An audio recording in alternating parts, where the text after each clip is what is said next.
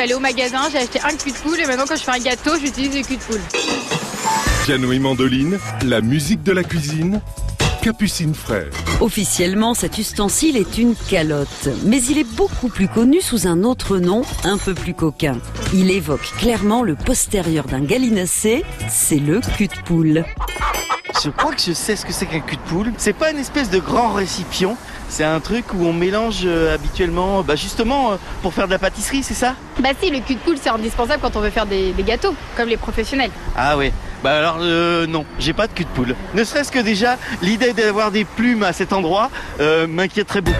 Ce récipient en inox, en laiton, en plastique, en cuivre ou en verre n'est pas un simple saladier. C'est une demi-sphère dont le fond est totalement arrondi. D'ailleurs, cette particularité qui pourrait évoquer l'arrière-train du volatile serait peut-être à l'origine du nom cul de poule. Autre hypothèse, son nom viendrait du Moyen Âge, une époque où les chefs utilisaient cet ustensile pour travailler le produit qui sort du cul de la poule.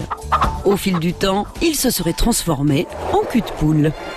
Entrons dans la cuisine du chef Christophe François. Le cul de poule, il me permet de battre pour aérer une pâte, une mayonnaise, un blanc en neige ou une génoise. Le génoise, on va la monter euh, sur un- une casserole avec de l'eau. On va mettre nos œufs, nos sucres et avec un fouet, on va fouetter avec au-dessus de ce bain-marie. L'œuf va cuire et va donner cette stabilité après à notre génoise. L'intérêt d'un fond sphérique d'un cul de poule, c'est justement quand on va travailler un produit, que tout le corps de la masse soit en mouvement tout le temps. Il n'y a pas un morceau qui va rester dans un coin et puis notre fouet va taper sur le bord et va naturellement remonter et on va soulever toute cette masse en permanence, en permanence, en permanence. en À cause de son fond arrondi, le cul de poule est instable. Voici une astuce pour le poser sur votre plan de travail sans risque de renverser votre préparation. Prenez un torchon, roulez-le pour former un boudin, rejoignez les deux bouts de façon à former un cercle et posez votre cul de poule au centre. Puis je suis, je suis, je suis un cul de poule. Bravo Piano et mandoline, à réécouter et à podcaster sur FranceBleu.fr.